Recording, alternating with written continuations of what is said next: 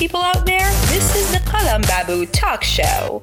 In this podcast, Kalam talks to readers and writers about books, their areas of interest, and a whole lot of literary topics. It's all about books. This podcast comes on the second and fourth Saturday of every month. Kalam also has book pre launch interviews with authors. Before we get started, here is a brief intro of Hydra. Hydra is short for Hyderabad Readers and Writers, a literature club that Kalam started in September of 2018. Hydra strives to be the bridge connecting readers and writers. We are a mutually supportive group. Herein, we help each other with knowledge sharing, practical tips, and constructive feedback. Our long term objective is to groom and nurture our readers into subject matter experts, motivational speakers, life coaches, and the writers into best selling authors. Here in Hyderabad, India, Hydra Club meets on last Sunday of every month. In each meetup, we discuss the books we read recently. We also do fun stuff like literature quiz and flash fiction. Hydra also organizes special events like book launches and book reading sessions. And with that intro, let's get started now.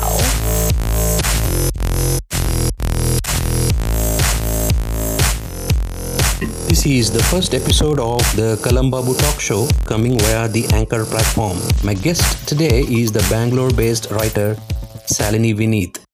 Salini left her job and career in engineering and made the switch to a full time writer. Her most recent publication has been the short story collection Everyday People.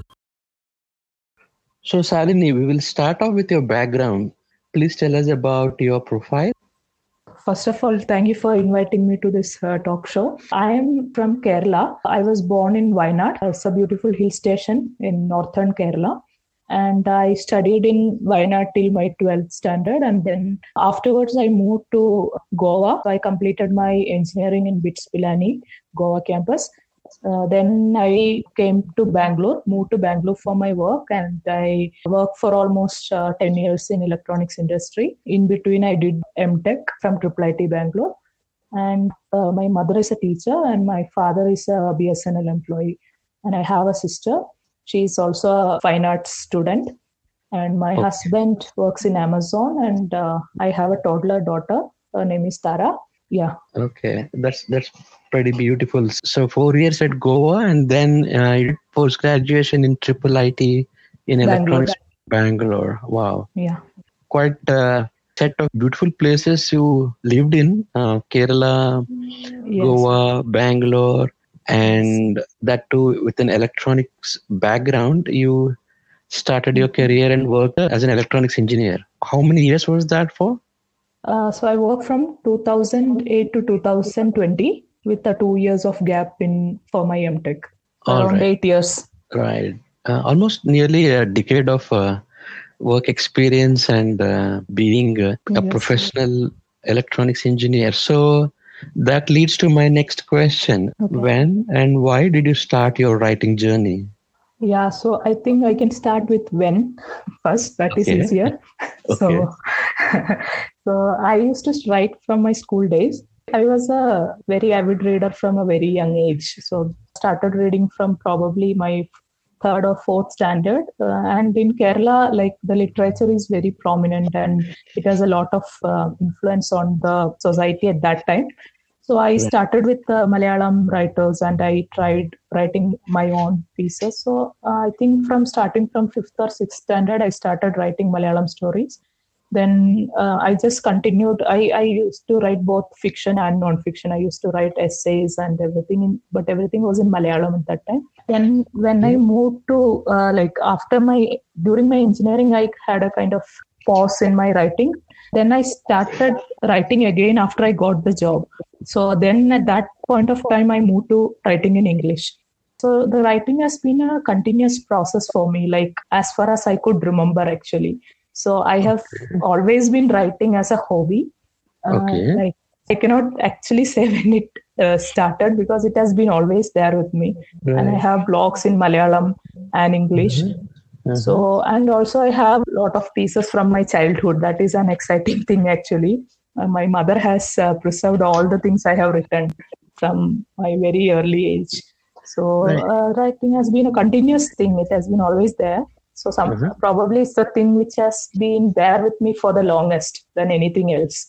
So, that is one thing.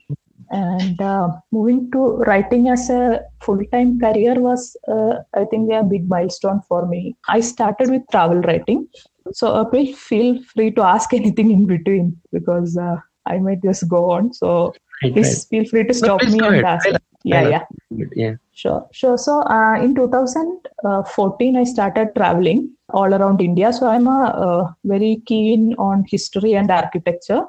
So and archaeology. Basically traveled from 2014 to 2017 three years i traveled uh, all all across india and i started writing travel blogs first in english. Mm-hmm. so i i have a travel website as well. So i wrote almost i think around 100 articles by 2017 wow uh, so okay. that actually gave me the confidence to actually write fiction in english from my childhood, I was writing in Malayalam and I was not very confident in writing in English. So mm-hmm. all these pieces I just wrote, there was not much audience or anybody. So I was very, you know, carefree. I could write anything I want. I could make mistakes in my blogs. Nobody cared. So it was a practice for me. Then in mm-hmm. 2017, I got a, I got the confidence to start writing fiction and basically putting it out to people. After I wrote like around 100 articles, I mm-hmm. had a feeling like, okay, this could be the thing. I may be able to make a career as a writer.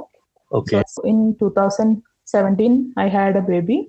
Then in 2018, uh, because of all these articles I wrote and fiction I started writing, and a lot of changes related to maternity, the leave, and so mm-hmm. all these things, there was a kind of a, at the point was a little bit chaotic for me. Then right. I thought it would be a great time to change my career. I, I actually so, made so, so um, let's rewind a bit here and uh, you started writing very early you said right maybe from the fifth standard or sixth standard yes and of course kerala we know is the most literate state in the country and there mm-hmm. is a mm-hmm. literature background in almost every other family uh, in the state but specifically to getting started even as a very young kid writer who was mm-hmm. the like motivation or who encouragement or trigger point to write or just was it just something internally felt uh, like writing uh, that you started writing in malayalam at that no, very young age uh, actually my mother is uh, like she she reads a lot and her sisters are also like they write and they read so they, they have not published anything but they are all kind of amateur writers both my okay. aunts are amateur writers Mm-hmm. So they have, so basically, maybe because of that background of uh, writing and reading what they wrote, so mm-hmm. that maybe have given me a trigger in the beginning. And mm-hmm. my teachers in the school, they were, uh, I'm, I'm really blessed to have a lot of very good uh, teachers who taught me language, okay. both English and Malayalam.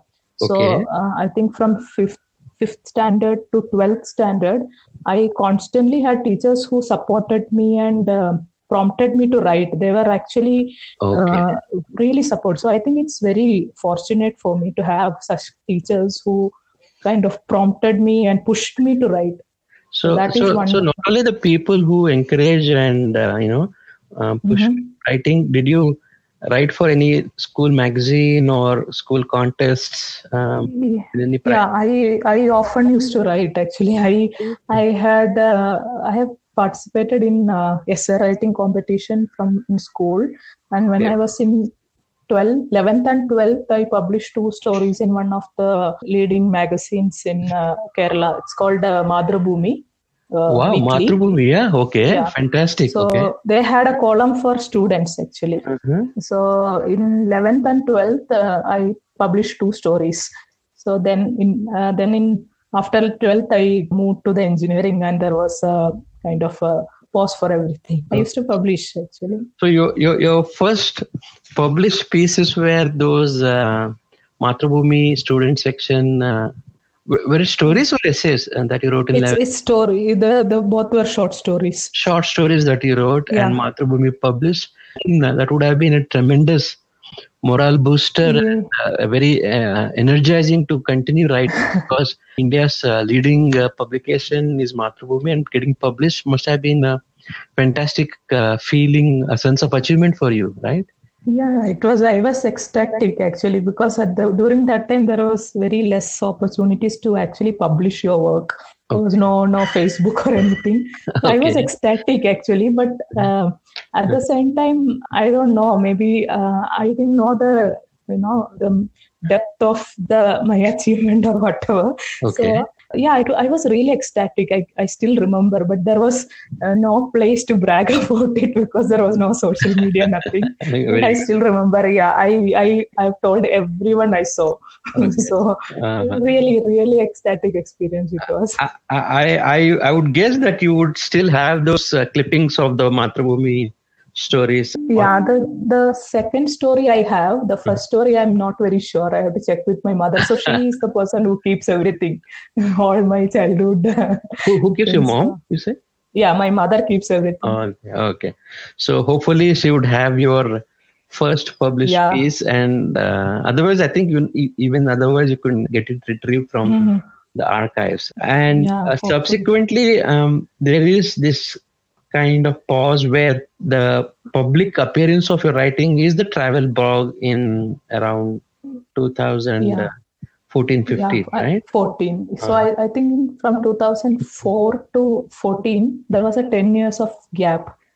Okay. Uh, i didn't publish anything during that time. Because of this uh, studies and job and all those uh... yeah i was uh, yeah uh, because of the engineering course I, like it was very hectic and then 2008 there was a recession and finding a job and everything was really kind of a volatile market and also i think i i didn't i didn't have time for thinking about writing basically so right. so so, so yeah. was uh, did you not get published or was, was there a pause uh, during those years like uh, i wrote up only a few pieces at that time i wrote some short mm-hmm. stories for my friends to read and that time i think there was not much uh, options to self publish or there was not i'm not much uh, i was not much aware of the blogging thing and also in 2014 uh, uh, 14 or around 12 or something i got introduced to the blogger yeah. till that point i was not even aware of that mm. so i think because of that I, tried to you know mm-hmm. restart writing because of the self publishing options basically and, and, and then this uh,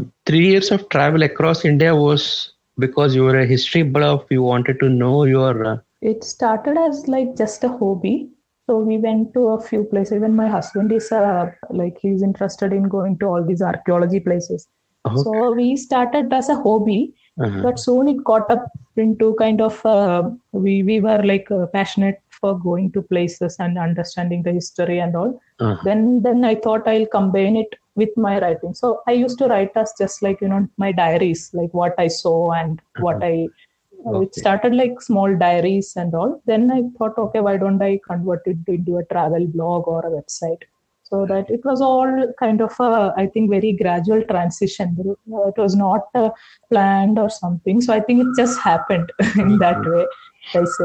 Right. It all so, came together in that time period. You were exactly. traveling along with your uh, husband. You got uh, knowledge yeah. about this blogging and other self-publishing platform. Yeah. And whatever notes you took, you started putting them. But uh, did you have some kind of format in uh, that travel blog? How how did you uh, uh, design that or or you just uploaded your content uh... from my triple IT days from my mtech background i knew a little basics about uh, designing a website okay. so I, I had the technical knowledge to convert into a blogger into a website and all those stuff okay. so i put that also together so the website uh, is like a continuous effort blogs doesn't have any particular template okay. but basically i concentrate more on the history and archaeology rather than the experience of going there and stuff like that. I try to uh, you know kind of complement my knowledge by reading old books and history books. Mm. so i want to give an in-depth in-depth uh, description of the places i go. So mostly it is history and archaeology. So there is a scope of going a little bit academic into it Oh, so that's right. how I designed my blogs. I want I gave a thorough uh, description of the sculptures or archaeology or history. So that's how I designed it. What's the blog site uh, URL? What is it?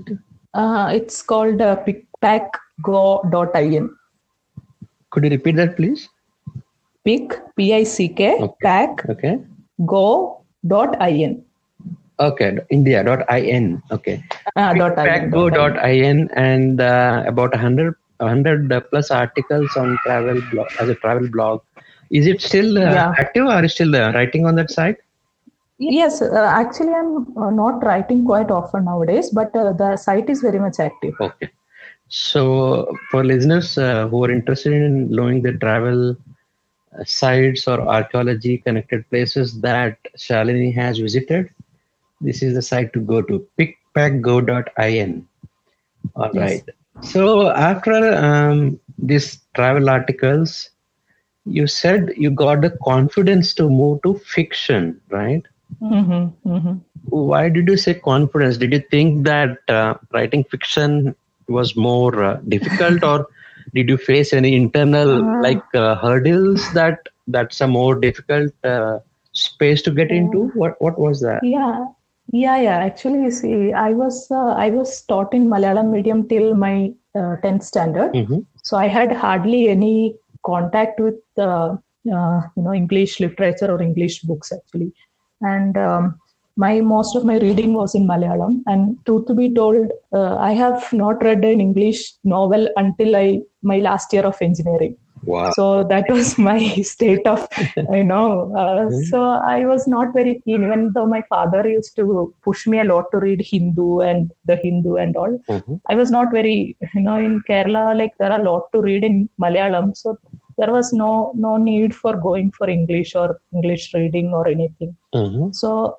that's why i told confident because when i tried to write fiction uh, when i tried when i wrote travel articles it was like you know you are writing the facts so you just have to put for the facts you know some facts and you just you have to little bit careful about the grammar and punctuation and spelling.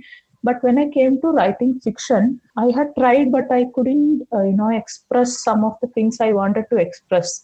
Like you know some some settings or some emotions. And i don't i I didn't even have enough vocabulary in the beginning. It was a real trouble for me because I look for a word that matches something what I want to convey, but I will not have that vocabulary, and I kept searching for words. Okay. So that is another thing. So the confidence, I had a very low confidence in writing in English in the beginning because okay. um, because I, I couldn't convey. So you know when you because you're a writer you already know this. So when you want to convey something and if it is not coming out in the way you want it okay. then it's a real kind of frustration but, right? but, but you are more yeah. comfortable with uh, non-fiction. You had already written about 100 pieces or more in uh, on your travel site yeah. right? So why yeah yeah why this so uh, no no hmm. this thing has happened before like while i was doing the uh, travel blog when i started the travel blog Mhm. i tried i attempted fiction as well oh, so uh, in the beginning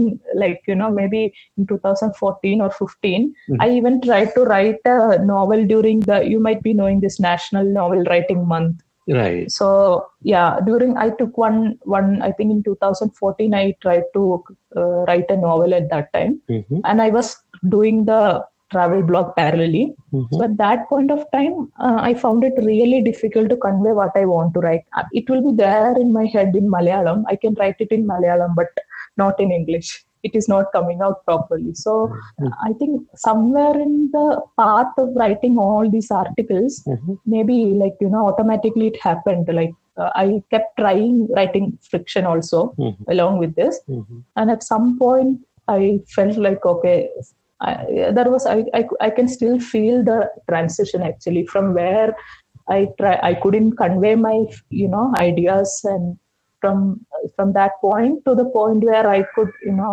kind of write something and not kill myself to that point so it was uh, i think the practice of travel blogging had helped a lot actually Sure, sure. But uh, you said you grew up predominantly reading uh, Malayalam books and uh, Malayalam writers. So, were there Yes. any particular uh, favorites or authors that you read more in Malayalam, Malayalam literature? Yeah, actually, uh, there are two two people. Uh, the one is uh, Kamala Das. Uh, she is known as Madhavikutty in uh, Malayalam. Okay. So she's a she's a fiction writer and she writes short story and she also writes English poems. Okay. So she she was a, a great uh, influence in my childhood and she is known for her honest and you know open writing and very very courageous writing at the po- time 1970s or 80s when women couldn't write about you know certain taboos Right. she wrote very openly and honestly Okay. so she is a great influence on me to write uh, honestly uh, like not not uh, you know covering your feelings and being politically correct or being socially accepted Right. so she is a great influence on that aspect Very good. and there is another writer Mhm. Uh, whom I admire a lot. His name is Vaikom Muhammad Bashir. Bashir. Okay. Yeah, he's a very famous uh, author, and you know, I think I got this idea that anybody can write Uh-huh. from his reading his pieces because they were like you know there was nothing. They were they were deep and philosophical at the same time. It was simple and beautiful. Uh-huh. So uh, he conveyed things in a way that you know nobody could convey. Uh, it would be there is humor and there is lightness to his writing. At the same time, it, if you think about it, it's very deep and philosophical. So it's a kind of a style I try to imitate in my beginning years when I write, wrote in Malayalam. Mhm. So he gave me the idea that you don't have to be very you know philosophical or intellectual. You just have to tell a story. So that's the basic thing I learned from his writings. You just need to tell a story. You don't have to act intellectual or you don't have to act kind of you know you are something great. Uh-huh. You just have to tell the story and whatever way it's being conveyed perfectly, you have to adopt that. Uh, So it's it's the tale, the story is more important than the writer. So that's what I understood from reading his pieces. oh, okay. So these are two writers uh-huh. who actually influenced me a lot, and I have their complete volume Uh-huh. of works, and I have read everything, whatever they have written. So, so they, those are like you know my big idols So- in writing. So, I mean, those are fascinating personalities. Kamala Das and Vaikom Bashir. One Yeah. one is known for her open, bold, and feminist uh, writing without Yeah. um, really holding back on what you want to convey. And the Yeah. other is uh, a simple writing. Just tell what you want. Don't worry about the complexities. That is what Bashir, uh, Vaikom Muhammad Bashir has taught Yeah. you. And uh, he's a Padma Shri Award winner, as I remember, with a Yeah. lot of awards uh, won by both. So, yeah, so hope uh, you reached the heights of your uh, role models in writing uh, one day, very soon, in both uh, Malayalam and in English. So, so now uh, we are back to uh, your uh, entry into fiction writing, and Mhm. as of today, what are the books that you have uh, written and published? My first book was a travel guide. Yeah, the very first book I wrote, and uh, so I have published three books on Amazon KDP, Kindle Direct Publishing. The first book was a travel guide, which I actually collected a few posts from my blog, travel website, and uh, published a tour guide for Hampi. Then my next book was the first fiction debate fiction. It is it was a novella. Uh, it's called Magic Square. And uh, the third book is a collection of short stories. It's called Everyday People. Oh, okay. So these are the three books I have And, published. and what are the time periods? When did you publish your travel guide? Which year was that?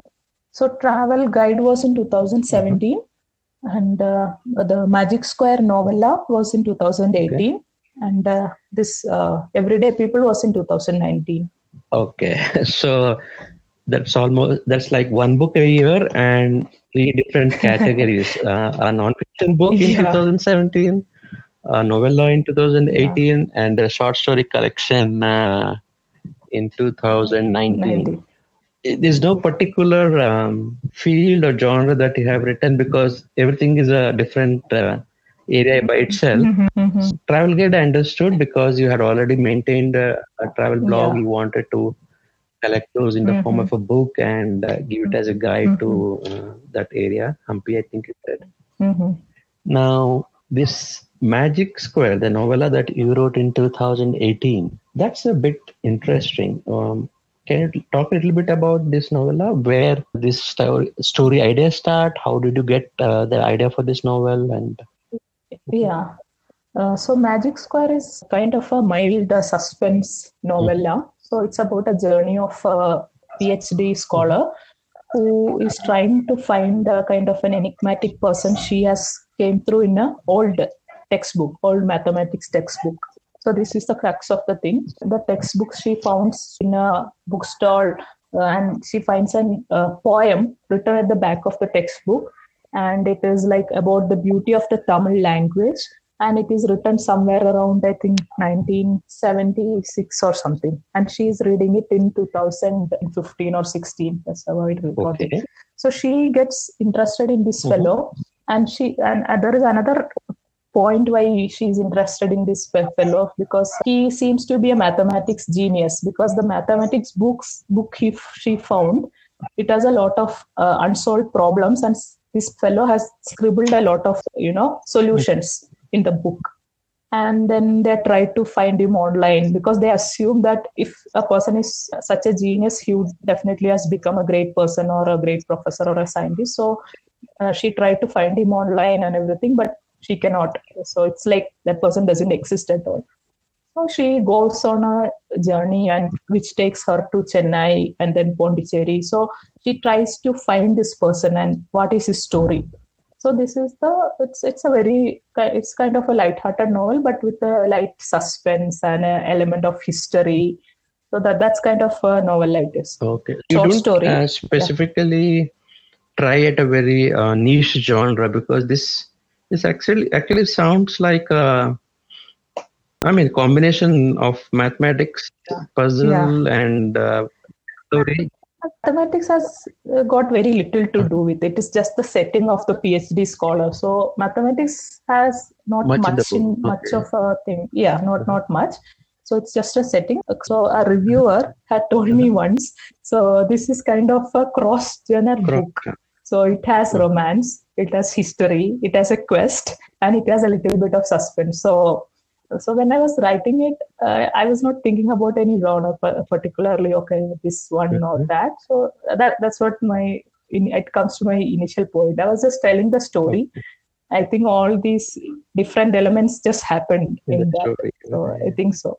Yeah. I, I, I notice or listen to a lot of this kind of uh, experiences because beginner writers don't uh, think of the genre when they their books yeah. or novellas. They just uh, yeah. tell the story what they want, and then the novella acquires mm. the genre rather than the other way around. Yeah. Because uh, established writers know which genre they're good at, and they mm. slot it uh, the, the story in that genre and uh, give importance to that uh, genre's uh, requirements of story narration. So, mm-hmm. so they're, they're clear that yeah. they are writing a romance. So the element of romance has more weightage yeah. than the element of mystery. Uh, and uh, mm-hmm. if they are, and they are sure that they are writing a mystery, so the element of uh, mm-hmm. Uh, detective detective mm-hmm. quest or the solving a puzzle, those give are given mm-hmm. more importance I think over a period of yeah. time, this is the journey that uh,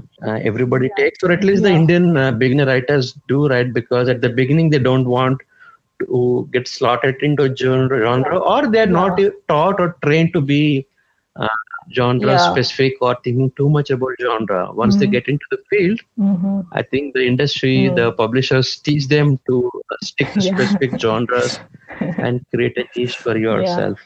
So, like your reviewer said, it's a mix of romance, mystery, yeah. and quest. Uh, quest is understood because you're coming from uh, writing mm-hmm. a travel uh, blog. And yeah, I think that has influenced a lot, I guess, because of the places I saw mm-hmm. and the things I described mm-hmm. in the book. So, I, uh, yeah, my actually, whatever I write always has some element of journey. So, I am also very you know i'm an ardent traveler so probably by you know this, this element of journey comes into whatever i write right.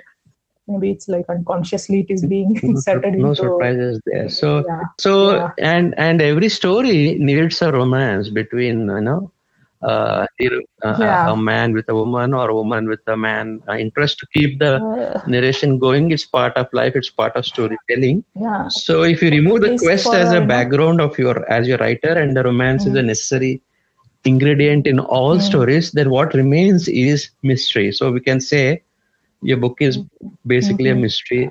Yeah, I think yeah. The even the romance romance element is very uh. small. Uh, actually, it's not even. I didn't even want to work it out much. Actually, uh, I didn't. I didn't give them a closure or anything. So I I predominantly wanted it to be a mystery, mystery right. basically yeah yeah. not not a romance actually but kind of people actually found romance in that. Uh, they wanted to know what will happen to them and all because some reviews i got like that okay you didn't tell us what happened to them. So they did they get together in the end or what? Okay. so, but but the story idea the trigger came from where to write this novel uh, so that also has yeah my mother has a main part in that actually. So she is a mathematics teacher oh i see. Okay. And, uh, yeah in in we used to go to this uh, blossom bookstore in uh, church street mm-hmm. bangalore. Uh, so um, she, we we once visited there and uh, she wanted to get some you know old books. They have a lot of used books and also from old like 1970s and 60s mm-hmm so actually, I got this book. We bought this book, and the back of the book, I found an address and a name, just the name of that author. And uh, as in the novel, there was no scribblings or anything, but uh, the the guy who had a Chennai address and the date was around 1960s or 70s, and his name was Srinivasan. So the same name I have used in the uh, novel okay. as well so just i i was i found it very intriguing actually like you know what, where this fellow will be now and what he will be doing what if i uh, visit him with this book and give it give this book back to him so i had i thought of all that kind of okay. you know scenarios that is like a common thing i do with anything i try to fictionalize a lot okay. of stuff so uh, then this novel came up actually. So the novella, the idea came from okay. there. I tried to think like, will there be any memories associated with this book, and what what will what will happen if I meet him one day? How he will look mm-hmm. like? From that, I think from around that I created a story. So that's how the first thing came up actually. Actually, so so whatever you imagined or wanted to do, you put it in the story, but the actual book you uh, bought bought in the store did you actually go and find about that Srinivasan guy? No no no no. All right. So there is a pin code and there was an address but yeah actually like you know practical people like we do. I just i just forgot about the real him and i created a fiction so yeah probably if, if i ever find him i think it will be great. I don't know, shock or what for him because somebody wrote a uh, you know entire novel about him. And i think yeah it happens. Like you know we don't know. Sometimes people might be referring us. Sometimes people might be talking about us. Sometimes people might be writing about us. We we don't know actually until unless they come and tell us.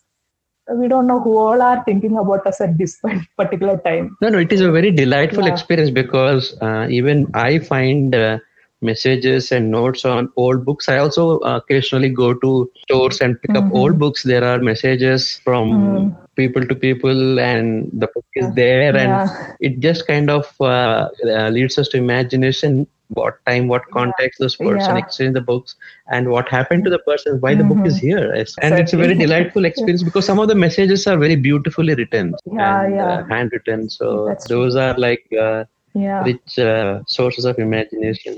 Mm-hmm. So, um, mathematics oriented, mm-hmm. I think uh, maybe you did not have to do much research for the. Uh, you said the mathematics very minimal, minimal actually. Just wanted to create a setting of uh, PhD scholars and uh, college and research kind of thing because they i had to somehow bring them to this book there is a there should be a very strong reason that somebody comes and search for a mathematics book nobody does right. that right so that's why I wanted to make them PhD scholars and they were desperate to find something. And I think my MTech experience has helped me a lot because I have seen a lot of desperate PhD scholars during my mm-hmm. MTech days, how they, you know, struggle. So I think I have that that experience helped in putting their struggle into the paper and some of the PhD scholars have come and told me, yeah, you have captured some that what we are going through every day about the you know guide and their mm. dynamics like the phd scholar and their guide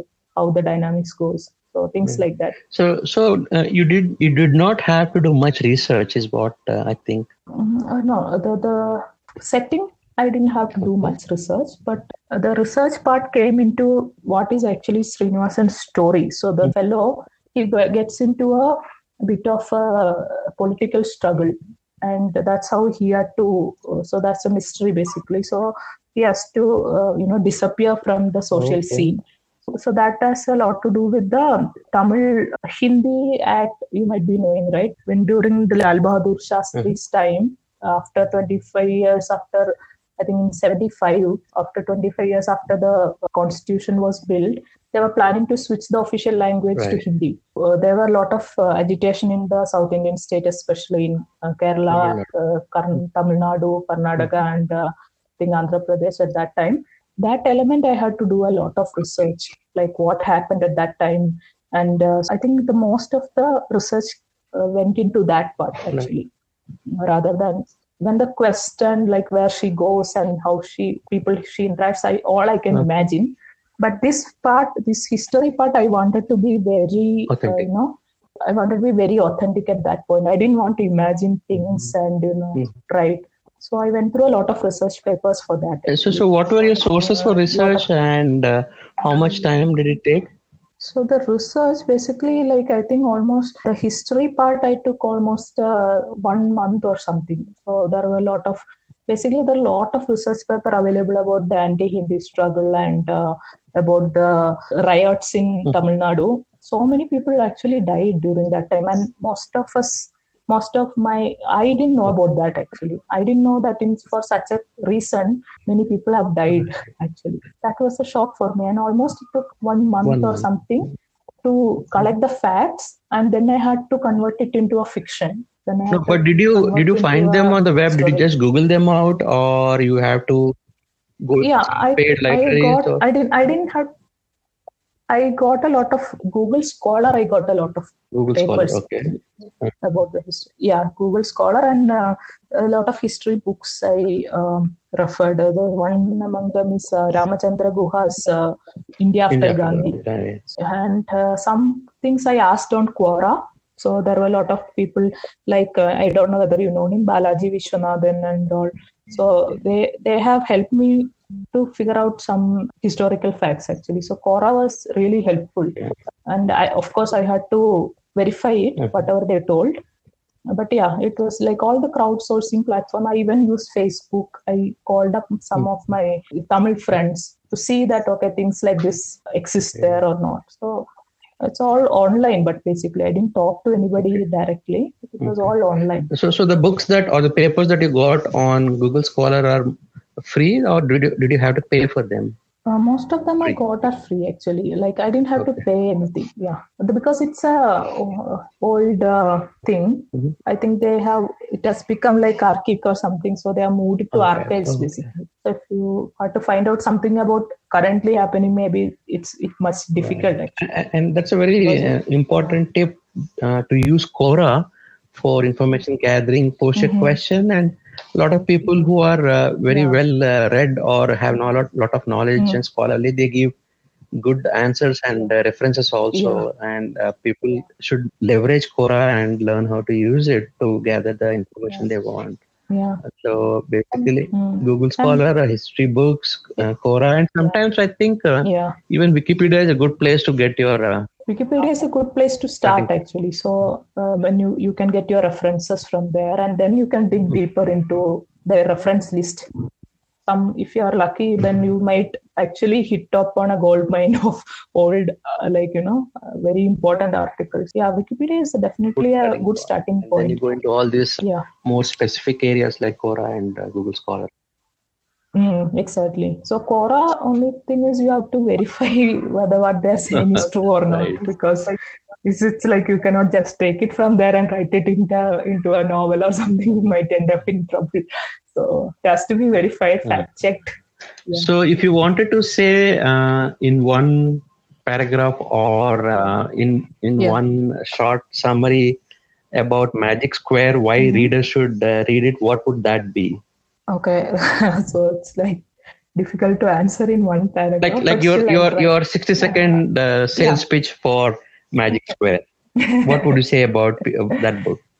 Start with if you are uh, having a midlife crisis, or if you are interested in following somebody's mm-hmm. journey, or if you are confused about like, or if you have come to a mm-hmm. full stop and wondering where to start, the Magic Square is about a person who is stuck at their life and they come upon something something wonderful mm-hmm. by chance and so the protagonist she take up the chance that is more important so she take up the challenge and she decide to you know come out of her um, comfort zone and go on a journey to pursue what she feels very strongly. She feels that she want to find this person named uh, Srinivasan and she actually come out of her comfort zone and she decides to pursue the journey. And she finds him and it is she finds a lot of bliss and happiness in doing that at the end of her journey to find Srinivasan, she actually finds herself.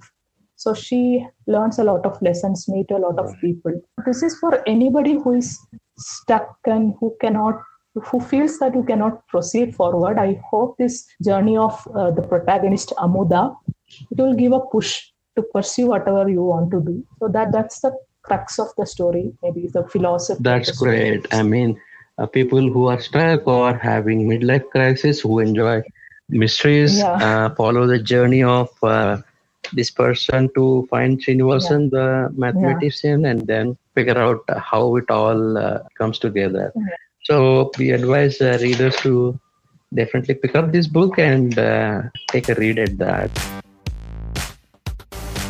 Okay, Salini, now let's talk more about your uh, recent book, Everyday People, that yes. you published in September of 2019. Yes. yes. It has got eight st- stories, I believe, and all stories are set in Bangalore. Yes, yes. Okay, so please talk about the uh, short story collection, Everyday People. So I started writing the stories which, which are in Everyday People around, I think, uh, June of uh, 2019 so it took okay. almost three months to write. Uh, i didn't start as a book actually because i was uh, writing kind of a story a week or week kind of a thing for a practice. So that's how the idea came up from. Mm-hmm. and uh, short story collection is as you said uh, it's it's based on based in bangalore. So all the stories are, are set in bangalore. And it's uh, my attempt to actually capture the you know life around me in bangalore. So i i am a resident of bangalore for 10 years and i have a diverse uh, experience in working and studying and meeting different kind of people. As the uh, name rightly suggests story of people you meet every day that's what i wanted to capture in those stories. The story of common people around me the people you meet every day. So it is a kind of you can call it a com- uh, contemporary fiction probably but uh, it has got only eight stories. I normal uh, short story collection. I would uh, think yeah, yeah, so, more than eight actually. So yeah. Yes, yes, yeah. So there is a reason for that actually. Mm-hmm. Uh, I uh, wrote this. I published this book to participate in the uh, Amazon Pen to Publish contest. So I wanted to participate in the short form section. So there are two two different categories in Amazon Pen to Publish contest. One is the long form and the other one is a short form. Okay. So the short form has a total uh, like a limit on the word count, like how much should be the length of your book. I thought these stories will fit into the short form category. So that's why I had around, I think, 15 stories which I had written in the three months period. Mm-hmm. Uh, but I chose uh, whichever eight I felt uh, which is like good among the group. I, I, particularly aimed at publishing it for the contest, uh, participating in the contest. I limited it to eight stories actually. Oh. And uh, mm-hmm. yeah, thankfully, fortunately, I made it to the final five finalist list also for Amazon Pen to Publish contest last year. Congratulations! So, thank you. So that's that's why it, it like it uh, became just eight stories. Uh-huh, uh-huh. So um, okay, so the motivation was to uh, participate and publish through the Amazon Pen to Publish contest, but uh, was there any specific uh, genre or uh, theme that you wanted to write in or the contest asked to, to write in or all the stories are different from each other? Uh, no actually uh, the stories are different Mm-hmm. Uh, but I believe that they all come under the, you know, they all address the dilemmas and the problems that our current generation is facing in one way or the other. So that's why I wanted to call it a contemporary fiction because, for example, in there is a story called Blue Light, probably would have read it. Mm-hmm. So in that story, I wanted to portray how people feel alone and depressed in a big metro like Bangalore. So even if there is a lot of you know noise and there are a lot of people around, still there are a lot of people who lives alone and feels a lot of uh, loneliness. And in all other stories, I wanted to you know bring for some of these aspects of our current generation. Mm-hmm. So in the in the story, the ugly Indian, okay. I wanted to portray that how well educated people actually break laws and you know how well educated people actually don't care about laws. Mm-hmm. so the when we when we come to the uh, social media we are all responsible. They are all responsible. But when it comes to the real life right. there may not be so much. So different aspect of current generation's life. So that's that's what i know the best. Right. So not only that, that they, they put upon a good uh, face on social media but they don't to care uh, seem to care much about the uh, social hygiene or cleanliness yeah, of the yeah. you know uh, surroundings and so on so mm, yeah yeah so uh, and, so yeah, both the stories that you mentioned i have read like them and do you purposely look at putting a twist in this narration or does it come naturally to your style uh, I think it comes naturally because I'm an admirer of mysteries. I just cannot end uh, in a normal way. I, I feel yeah. okay. Some somehow yeah, some stories I end very normally and abruptly uh-huh. but some stories i want some twist uh-huh. so right. and it comes actually sometimes maybe because i'm a very ardent fan of sherlock holmes okay so probably all these mystery and the twist is like you know i want to give a kick at the end okay oh right. people should feel like oh at the end so uh-huh. that's that's I, I enjoy doing that a lot actually right. so so sherlock holmes and uh, those detective stories apart from that any other uh, writer or short story collection that you like the most uh, been fan of uh? so uh, i have uh, read um, uh, the translated stories of perumal murugan so i am a big fan of his stories uh-huh. actually the way he brings very common thing and he twist it into something magical or you know so there are a lot of stories uh, where i have his stories especially mm-hmm. where he takes something very natural or very mm-hmm. you know common in the beginning and then by the time you reach the end of the story it has gone into a very different level so that so that his stories have actually influenced me a lot uh, uh unfortunately i don't read i cannot read tamil but I have read all his translated stories. Uh, uh, so uh, was a huge influence uh, right, on me. Yeah, Perumal Murugan and Sir Arthur Conan Doyle for uh, Sherlock Holmes. Yeah.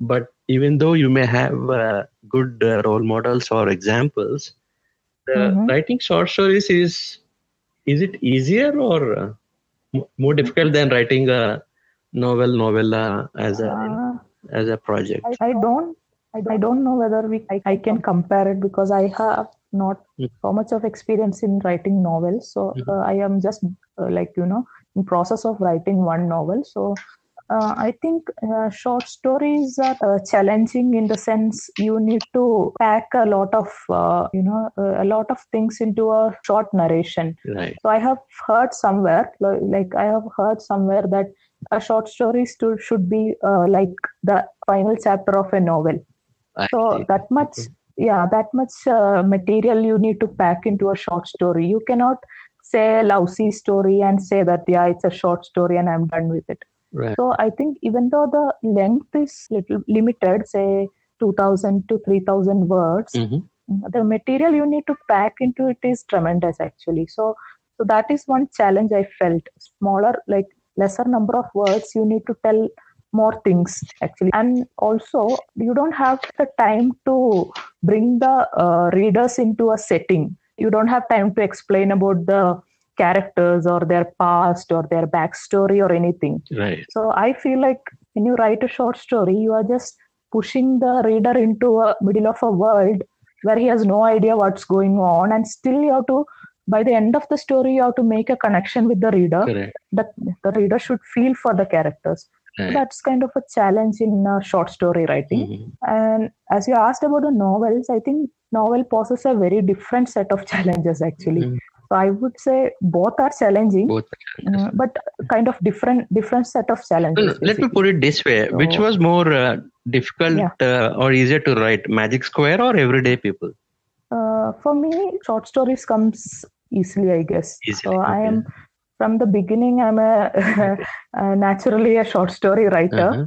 you know holding on to a story for a very long time is kind of i feel it's uh, very it's a hard work for me for a novel you have to invest your uh, time for months on end and you have to uh, be in that kind of their world for a long time that is for me i think it's more difficult actually rather than writing a short story But in the short story, every story you need a new set of characters, names, settings, dialogue. So, uh, uh, yes yes so I, I Uh, agree so- with you. It's a different kind of challenge. But Mhm, um, if I think uh, what I am getting is probably you are Mhm. at ease with either form, a novel or a novella or a, a short Mhm. stories for you. Um, maybe coming up easily Mhm. as a form. mhm, yes yes but then a lot of uh, short stories actually don't keep up the tempo because if you're coming out with a book of 10 or 15 stories you need to do justice to all the stories instead of one making one story gripping and then another story just uh, going superficially so yes, so yes, with that true. respect uh, did you get your uh, stories reviewed uh, before publishing Yes, yes. So I uh, worked with, I had worked with an editor, a freelance editor. Uh, she and me together, we picked the stories uh, for the collection. So whatever we she felt it's good among. So I had a collection of around 20 stories.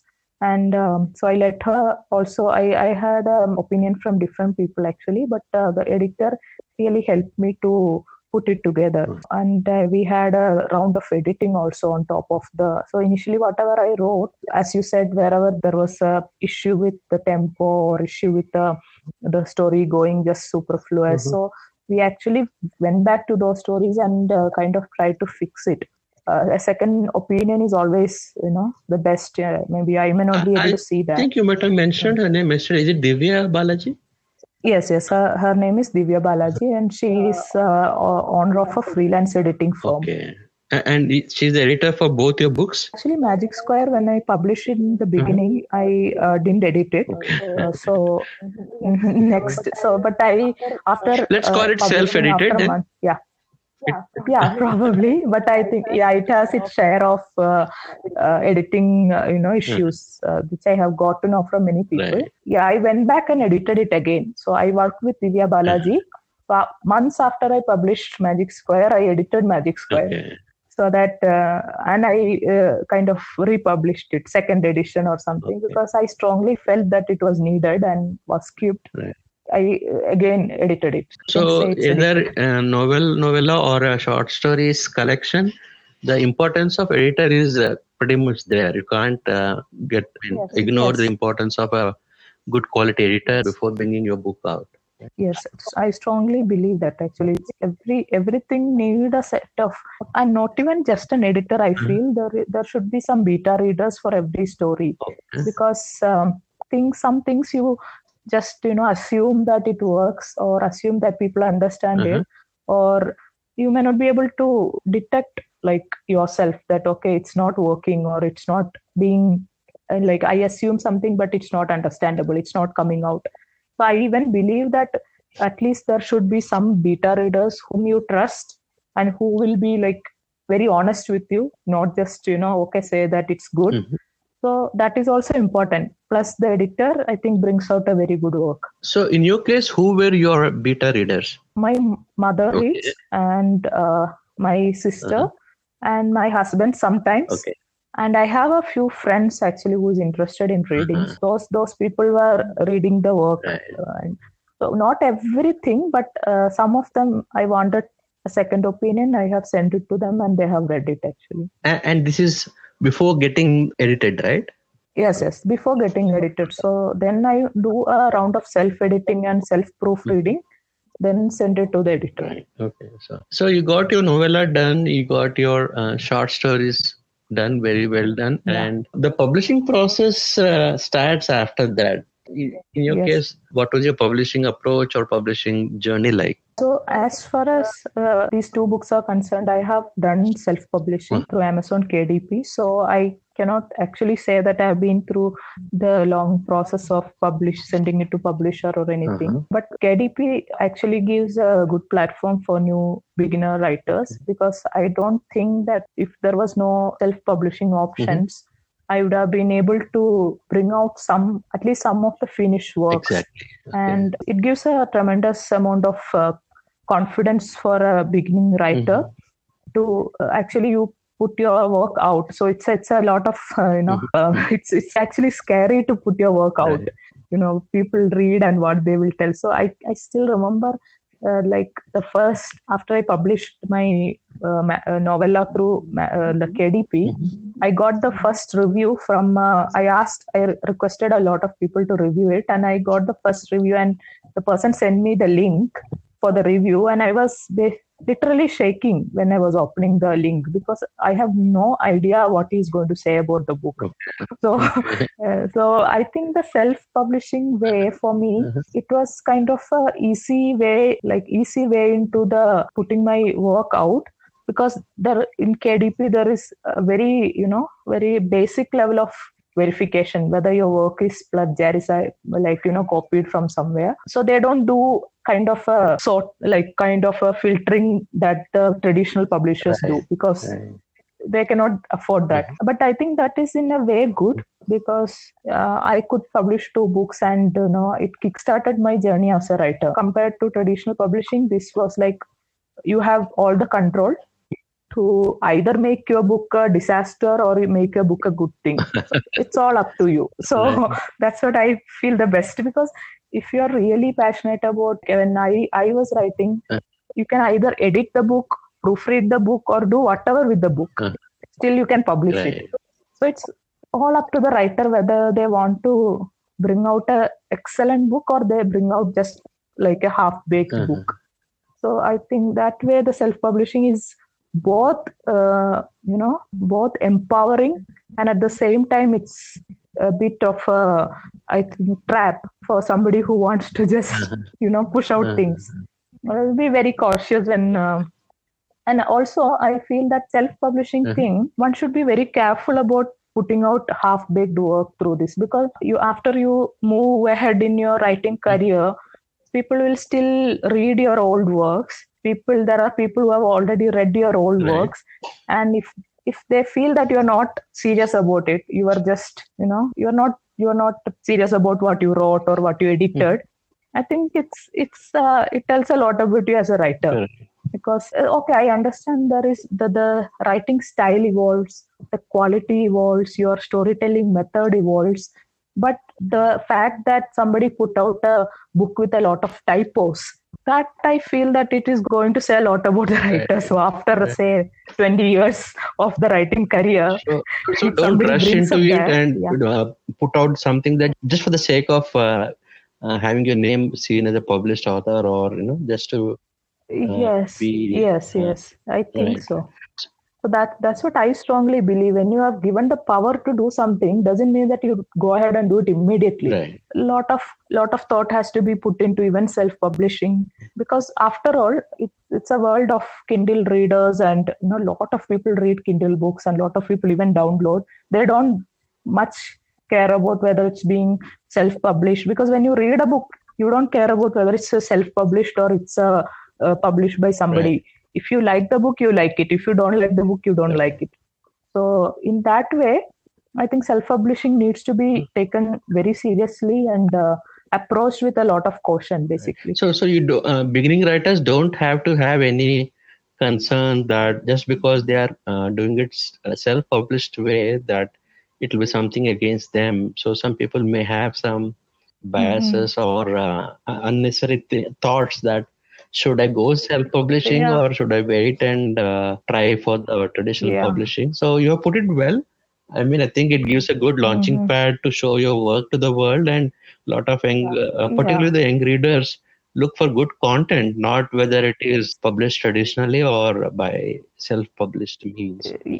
Yes, I, I believe so actually. Like, but the thing is, uh, so that's what I was told. It, mm, it's a bit uh, kind of uh, tricky in the sense I, I I have heard it from many people that okay, self-publishing. I don't I don't I have no offense to anybody, but I have heard that self-publishing authors are, don't take it seriously. They put something together and just publish right. it. So that kind of uh, image has to go. Actually, I mean, the sense the the writers should uh, you know take it seriously and try to bring out like good quality work through self-publishing, right. so that uh, the uh, dogma around self-publishing can actually right. go. It actually doesn't matter right? You are giving a content to the reader and they are reading it on their kindle or right. mobile. You give them a good uh, quality content for their time.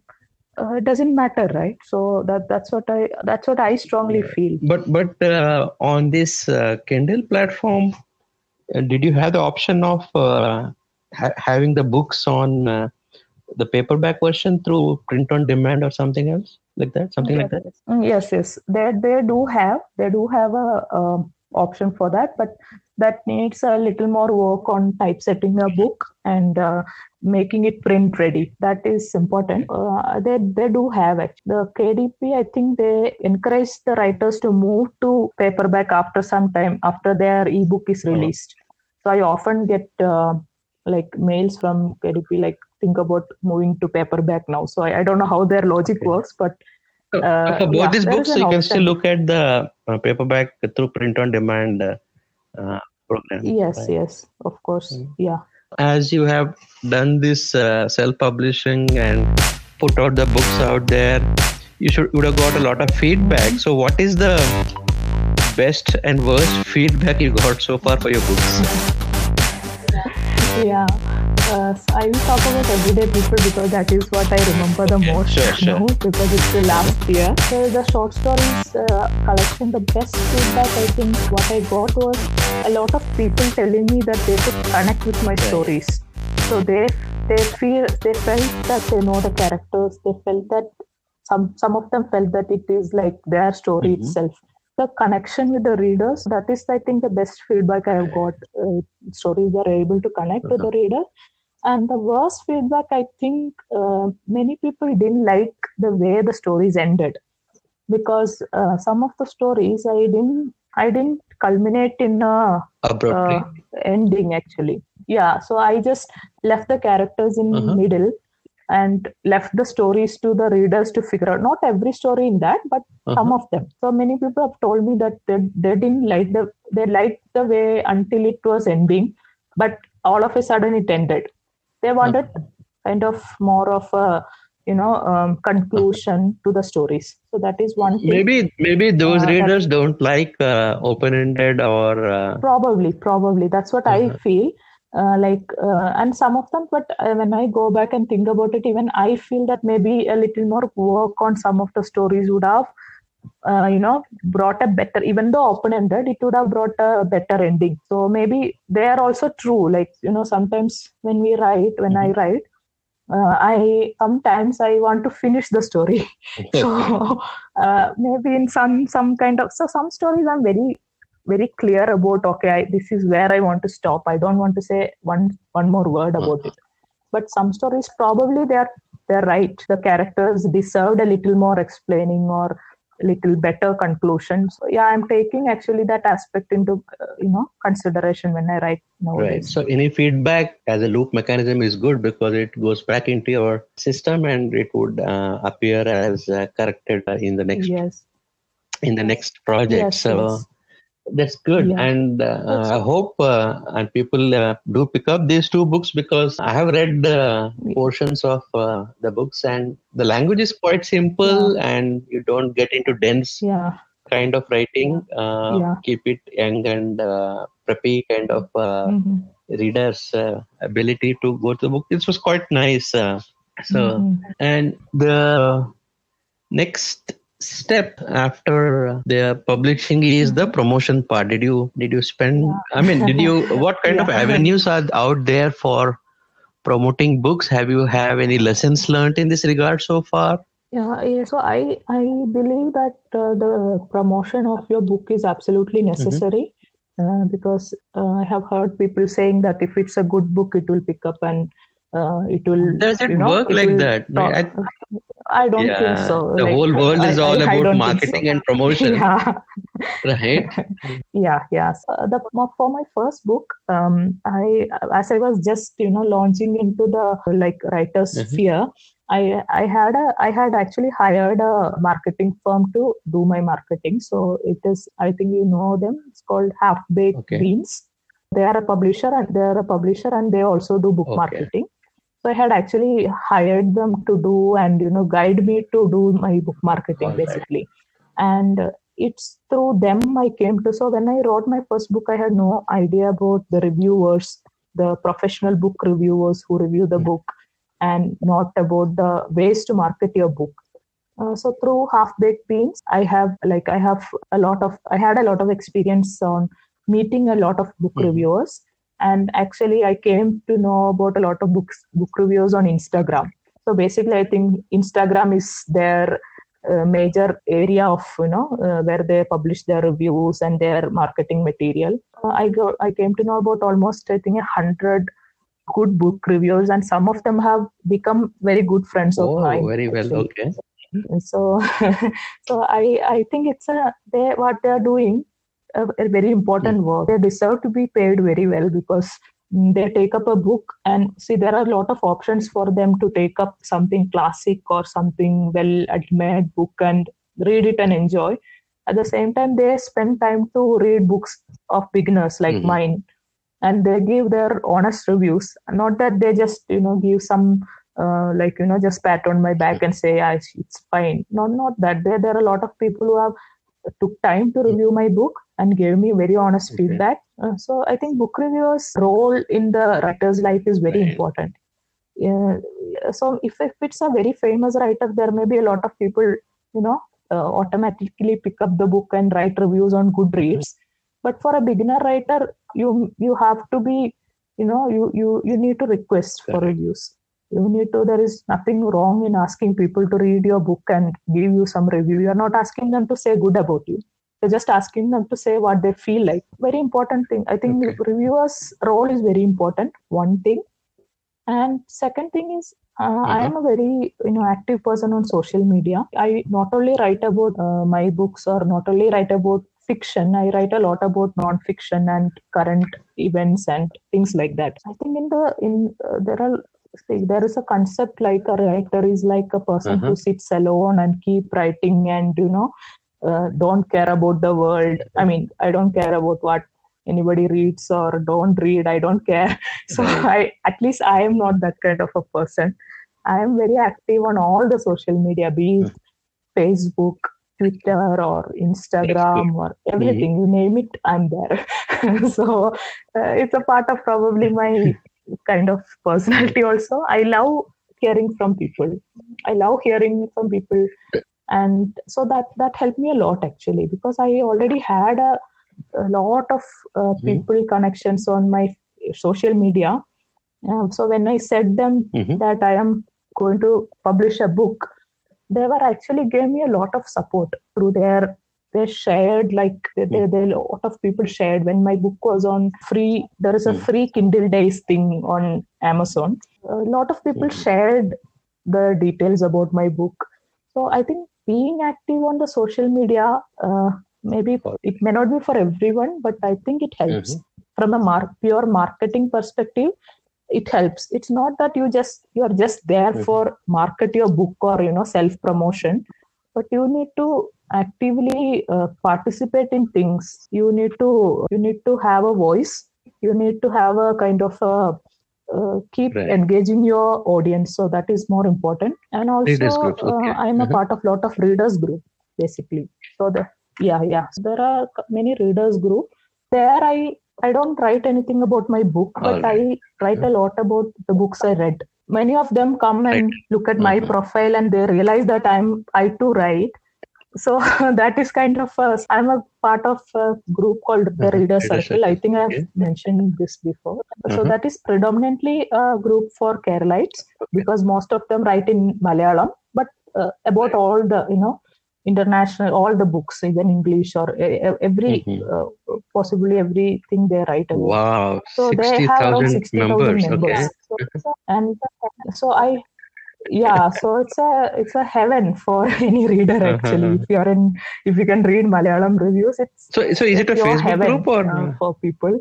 so and okay yeah it's a facebook group and so i got a lot of uh-huh. people connections from the readers circle also because they realize that I'm a writer and they picked up my mm-hmm. book and they put the review on the reader circle group and that also helped me a lot actually i think it's for a writer It is mm-hmm. not only important to be connected with other writers it's very Absolutely. important to be connected with the readers as well even though you're not a social person uh, being in connection with the readers is a different thing because the readers are i feel they are a different herd altogether right. their their worldview is different the way yeah the way they approach things are different they may not be like the normal right. folks you encounter on the social media so i mm-hmm. have a lot of respect for so many readers who has read so much and you know they are like actually they can teach a lot of things readers are very important mm-hmm. so reviewers are important then the readers are important like being connected with the readers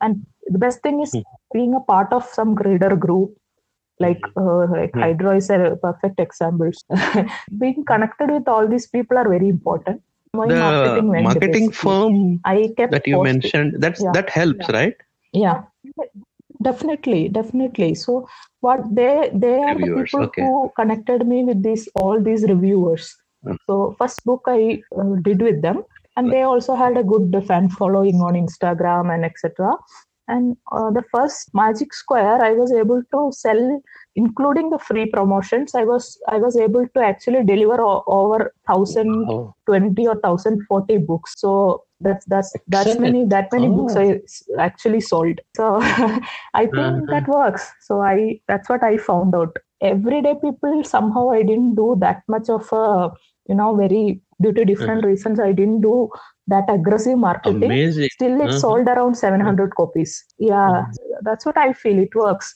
so people think that it's right. all kind of so, so if i can summarize uh, then this digital uh, marketing firms know. then be active in the social media and then yeah.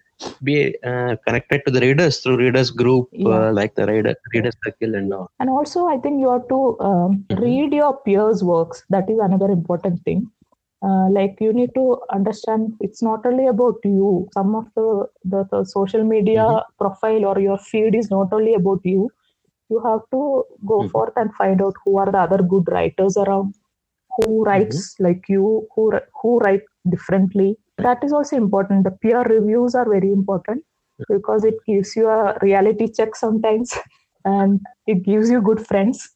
And so that also being connected with all kind of stakeholders okay. in your writing that's, that's is very important. So uh, i mean the writing journey does not stop uh, just uh, handing over your manuscript to the editor but it's a it's a long term and long haul you should be ready for including promotion and being connected to your uh, readers and be aware of yes, what yes. their likes and dislikes are so yeah. from the market uh, let's move on yeah, to about your uh, individual a- arena like to be specific how mm-hmm. is your writing process like i'm a obsessive writer if i have to okay. Yeah if i have to describe okay. myself i would say obsessive uh-huh. writing is the, just the thing that does it mean me. that not I a day have, goes uh, where like, you don't you know, write? I, every day you have to write something? Is it like yeah yes. Kind of a compulsion for me. Like that is not only mm-hmm. from the time i started full-time career writing career even before i had this kind of an obsession to write something. So i think maybe it's a, a kind of a blessing or I, am lucky to have that kind of an mm-hmm. obsession. But I, I keep writing. That's why i have written so many different genres of writing because mm-hmm. i want to write something every day every day you may not mm-hmm. get to write stories or you may not have a story to write what i have done is after i mm. became i after i shifted to full-time writing I have also oh. taken up the freelance writing uh, path so okay. that I can be connected with the technical writing as well. So I basically am an engineer, so I understand technology and I understand okay. kind of little bit of marketing and stuff. I I work for uh, three different firms as a freelance writer. They give me uh, kind of technical stuff to write, so it's kind of a good deviation from Okay. uh, writing fiction sometimes. That is that is the process i follow. And uh, mostly what i try to do is in the whole the day so as i am a full-time writer. I have Okay. i don't have to think about anything else other than writing pretty much. So in the morning session i try to write my fiction like uh, at least two three hours i try to write something uh, Mhm. either work on my novel or try to write a story and the afternoon session i al- always write content writing or technical blogs or my facebook uh, essays or whatever the whole day at least i try to pack uh, Very good. uh, four hours of Mhm. writing every day without exception and uh, i don't you know i don't try i try not to get stuck actually Right. uh, because it's a hot topic writer's block but i i don't try to be perfect or you know i just keep writing something even if i know that it's not coming out well or it's not up to the mark or it's not up to the standard i just keep So, writing so something when you're so writing that, you know, fiction and you said you stuck. write fiction And my- predominantly yeah. during the morning times, the first half of the day. So how Mhm. how you just uh, write uh, on Yeah. the device like laptop, or you do different forms like index cards, or write some bubble diagram, or outlining on uh, paper with hand. Uh, I mean, those are the mechanics uh, that I was asked looking for. How does it happen? Okay. Mhm. okay, okay. So uh, for my short stories, I uh, usually write uh, outline in the sense I Mhm. sometimes I write what I want to convey through the story before even I start writing the story. And uh, Okay. usually I do all the writing on my laptop. I have, have not written anything with a pen for probably at least two, three years. so even the outlining So you do on your comes laptop. from the background of being an engineer and yeah yeah everything i do so outlining i actually do on an excel Engineer, sheet okay. so yeah yeah yeah so probably Uh-huh. because of my engineering background so i have an excel sheet and i keep the excel sheet and i have a column for the character and i have a column for the you know uh, kind of what emotions the character so this actually works Novel. not it, it works very well with the novel which, I, which i'll talk about that uh, then uh, like in the work in progress part so rather than a story i think it works very much well the excel Right. sheet works fantastic with the novels outlining so I'll have a column for the character and I'll have a column for the scene and each scene like what should be the you know emotions of the character etc etc so whatever at that time whatever i Mhm. feel like i make all these columns in an excel sheet and i just start explaining things in a very layman term like i don't try to be uh, like you know poetic in explaining that it, the, if you look at my outline it, it's a little bit you know i, I write whatever comes Uh-huh. to my mind not not try to be perfect there Mhm. so from from the outline of the story i come to the first draft. So the first draft is like i often write first try to write the first draft within a three or four day span because i Mm-hmm. wanted the story to be in a, some form with, before i kind of lose interest in it or you know I, before i want to move on to something else. Four or five days maximum maybe. Okay. that's all i kept keep for the first draft. Then uh, when i come to the next draft so at least i do three or four drafts on a story uh, because sometimes the first draft itself may be like Mhm. the form and the content may be enough so the next following drafts i would i would take Hmm. maybe like two or three days or a week or whatever but the first draft is very important for me i want it Hmm. want to finish it within a stipulated time i give myself a deadline saying that the first draft should be ready by this time uh, otherwise I, what i have Okay. felt is i have actually abandoned many stories i write something and uh, i think okay every line i try to make it perfect and by the end of say two three days two paragraph and and i lost interest i i lost the characters But I, but when you do I'm no interested in um, writing of a the story, story, do you have the ending in mind? Are you clear about how will it end at that? point? Mhm. No most of the times No, the ending the time. changes Okay. probably most probably But you do have an ending which which yeah will most change of the or which time it could changes. change as when you actually write do the writing. yeah Mhm. i have an idea about how it has to end uh, but most of the times I, f- I I found that it, Wow. it changes i feel that the ending is not up to the mark or it's not suiting the rest of the story so i have I I often change it. Another thing is I keep playing the story in my mind when I'm you know when Mm-hmm. I'm writing on a I'm working on a particular story. I keep playing it in my mind all the time actually. So I even tell the di- I mean I, I even speak out the dialogues and then uh, people have my husband has caught me talking to myself a lot of times. Talking, are you talking to yourself? he asks me, What are you talking? Then I say, Yeah, I'm just saying the dialogue. So if there is a conversation, So, I so try in that to, case, uh, you know, just tell even it as when you're asleep, the scene. story may be playing in your dream also. Yeah, actually, some stories I have slept on the story basically because I felt like there is no way uh, the story's ending is not up to the mark or Uh. I am not finding a suitable good ending. I just leave it for the day and I slept right. sleep and next ending. morning probably I'll have a better thing. So I I Hmm. I keep playing it in my mind. Actually, I cannot uh, separate out the story. I cannot Hmm. separate out the story and my daily things. So I speak out dialogues, and I sometimes I in front of the mirror I just Mhm. just say what I'm going to write. I mean, in the sense the dialogues to see that it, if it works, like uh, Hmm. the rhythm, the, the does it sound natural or does it Right. sound too you know literary? That's that's a good way to uh, test your dialogues and important, examine like- them if they're coming out properly or not. Yeah, and and that too you have to like you know I speak out with if it is an emotional scene I will I try nobody I try to hide and uh, say but Uh-huh. sometimes people see me tell, talking to myself so but I think it's it's it's a good way okay. actually like So- you know you speak for both the characters and Right. So, uh, so you are you are uh, more of a, you are a, actually a person who outlines and have some ending in mind and you keep playing it. And so, I think the background of Yeah. uh, being an engineer shows up in what you're saying, uh, or you're being a writer, using an Excel in Excel sheet, having columns, being methodical and Mhm. structured about it. So, Yeah. you, did you feel any time that the being an engineer is a bit of a disadvantage because you're being too analytical, uh, just rather than just going and writing it because it's a creative form? So, Uh, yes, yes, yes. I feel I have definitely felt so because sometimes Mhm. uh, we always, you know, you want to be logical and you want to be, uh, you know, the writing is the, the fiction is a way you can go as crazy as you want. You can imagine a lot. You can do things which will never happen. But being an engineer, I feel that there should be, a, I have a compulsion that there should be a logic in things.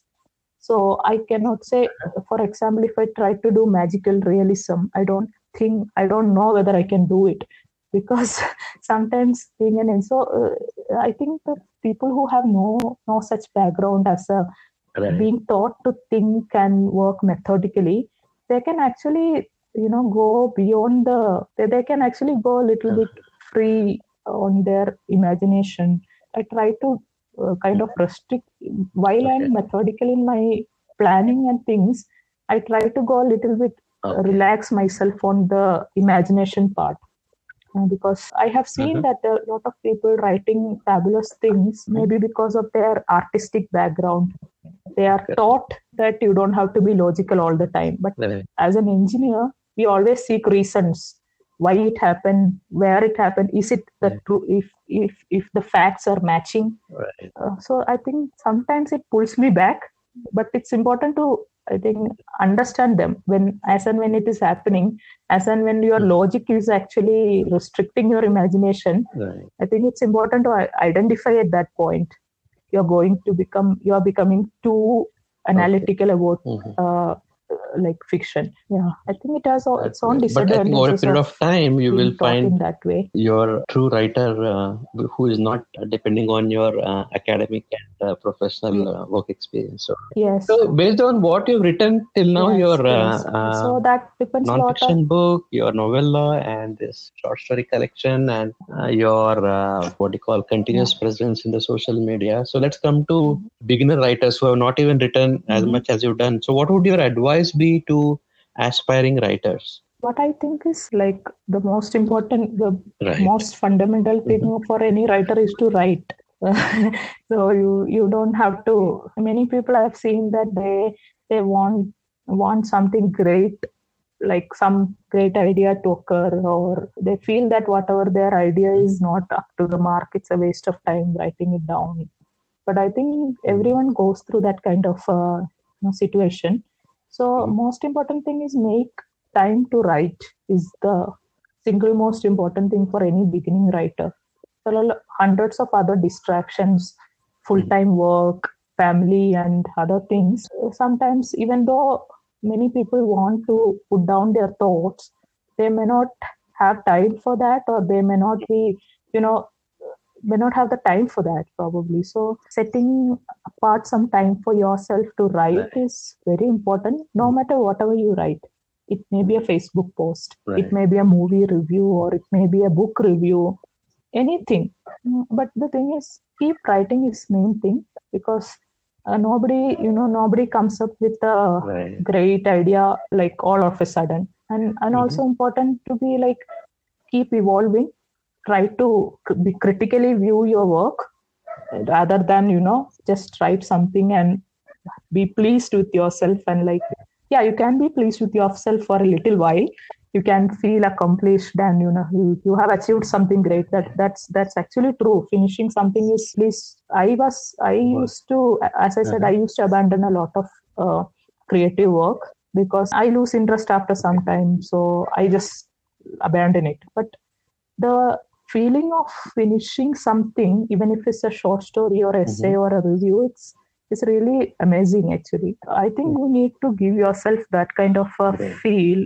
How does it feel to finish something? Once you have that feeling i think you will go for more of it. Because it's a, such an amazing feeling to finish a story and also be critical about yourself. You know be open open to criticism because uh, one of the persons who criticize on my grammar and spelling and things is my father-in-law mm-hmm. So he reads very thoroughly. So he reads everything thoroughly, and he, even if hmm. it's a very, very minute thing, he doesn't let it go. So he asks so, so why. Where did he criticize it? Privately or in some Goodreads or somewhere?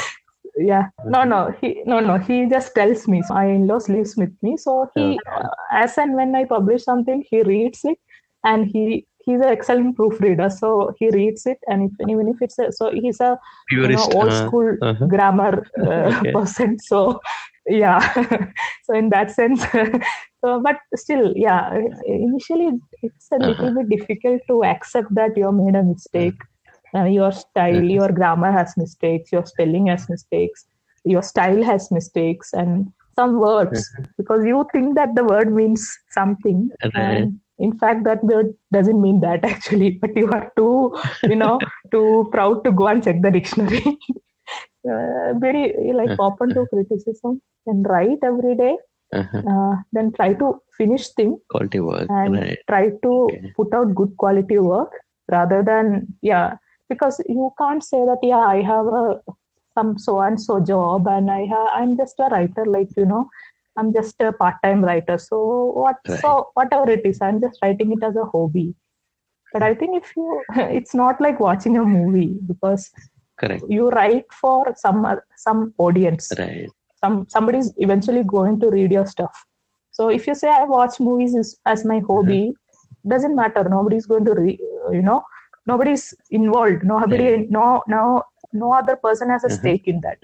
But when you write as a hobby, uh. there is a person on the other end who is going to read your mm-hmm. to read the thing you are uh, you have written they are going to waste if they are going to waste time reading your stuff it's not done so when you when you when you are like writing so if you if you if you ever intend to publish it if you ever show it to anybody then better be good you know better so, be serious about it that, that's my advice absolutely. because you cannot so, you don't so, have the right uh, to, to waste summarize uh, time set out time every day and keep writing uh, every day uh, even if it is a facebook post then yeah. uh, what you also said is be open minded you will have a yeah. lot of criticisms face those criticisms positively and then keep improving yes. and always be a finisher yeah. keep uh, finishing yes. things and putting out putting things out there so that the yes, world can see and read them yes we now move to the last part of this uh, interview, which is what is your current work and future projects that you have in mind. Mm-hmm.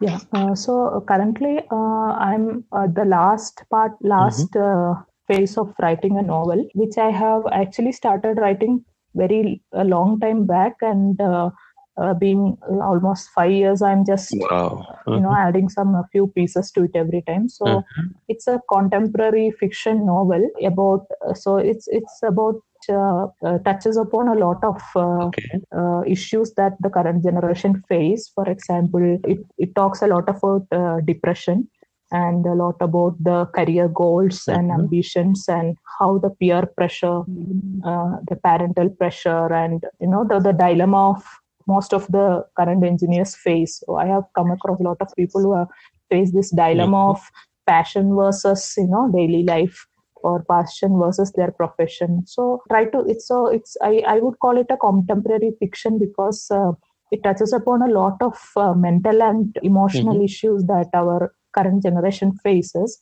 Mm, it's a, a, novel that spans across almost uh, 10 years. First part of it happening in Goa and then a part happening in Bangalore and then back in Goa. So it's it okay. has a lot of covering a lot of uh, journeys. So that so that so when is it likely to be published? That I'm uh, doing currently.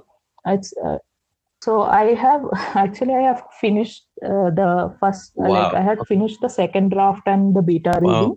Okay. So I had uh, four beta readers. Three, two of them finished, uh-huh. and I revised according to their comments. Right. so what did you what did you put the title and, as? Uh, yeah, I think uh, okay. So this is called Lost. Sorry, again Lost. So That's... Lost Edges because it's a story of uh, no no Lost Edges is the you know kind of I'm just uh, a, ten, a, a tentative uh, okay. title depends on the publisher or whatever.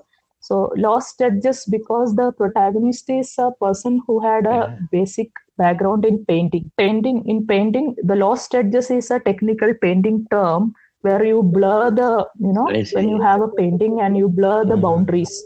So the, there is a focus object and there is a lost background. So the, On the, the, the lines where it gets okay. blurred, that is that mm-hmm. are known as the mm-hmm. lost edges.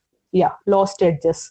So that's why from his painting background, I have picked uh, up this uh-huh. word that okay. kind of fits together. So, fits together so the, uh, the ties the entire I was asking together. when what so, is the likelihood date uh, for Lost Edges to be published? Anything coming up soon, or uh, will it take time? So, actually, I was I was trying out okay. whether self-publishing or traditional publishers. So mm-hmm. uh, I had uh, actually I am done with it. So the mm-hmm. writing the synopsis is something which may take a month. But uh, because of as we know the corona lockdown and things, I think many things are on pause actually. So many I don't know whether right. all the publishing houses are accepting manuscripts or w- what's going right. to be the you know uh, plan for their publishing. But still, uh, yeah, I'm I'm okay. thinking of uh, sending it to the publishers this time, just to see, have a taste on how does it uh, feel like, or what is that journey? Because self-publishing, I you already done that, that, twice, so yeah, yeah. okay, have mm-hmm. some kind, some idea about how it works. Yeah, so I thought, okay, let us. Or twice or thrice because the first uh, travel. This is a novel which I. Yeah, mm-hmm. exactly.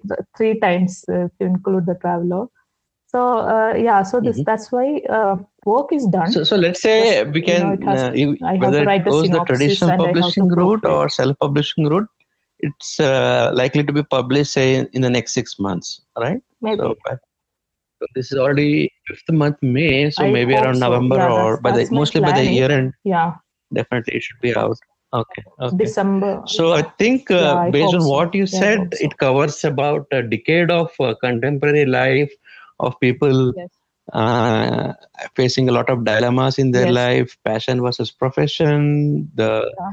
career pressures career goals the depressions yeah. that they go through and um, not only those things but also parental and societal yeah and pressures. also so, yeah pressure and also the importance of mental you know issues. taking help for mental uh, issues i mean mental uh, uh, health and uh, the the lot of taboos that covers that area of going to a therapy or taking medicines and you know and things like that. So there are a lot of dogma around that area. So I have tried my best to put out my view on how mental health has to be taken care of, and also uh, so that that is also a main thing I think the current mm-hmm. uh, generation is looking at. So it's it's all like I can say that it's a cross section of uh, the main issues that uh, our generation going through because we don't have the issues of you know mm. trying to find next day's mm-hmm. food or trying to find a cloth or like the the things which our